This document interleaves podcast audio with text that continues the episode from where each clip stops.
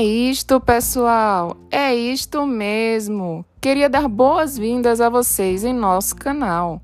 Aqui é um canal rico e abundante em conhecimento em histologia, com apresentadoras justapostas, juntinhas para passar todo o conhecimento para vocês.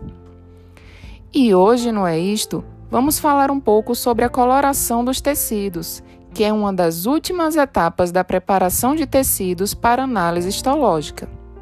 A coloração é a etapa que vai tornar evidente as estruturas de um tecido para que ela seja analisada, já que a maioria dos tecidos, com poucas exceções, são transparentes e precisam ser corados para serem visualizados no microscópio. E dentre os vários tipos de coloração, vamos abordar aqui a combinação da hematoxilina e eosina, que é a mais utilizada no estudo das células, justamente porque sua combinação permite contrastar tanto as estruturas ácidas quanto as estruturas básicas do tecido.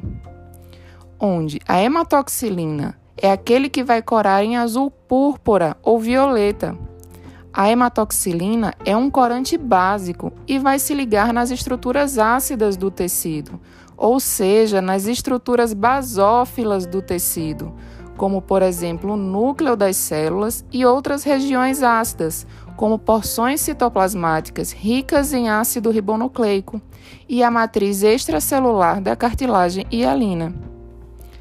Já a eosina, por outro lado, vai corar em rosa avermelhado ele é um corante ácido e vai se ligar com as estruturas básicas do tecido, ou seja, ele vai corar as estruturas acidófilas, como por exemplo, boa parte do citoplasma e as fibras colágenas.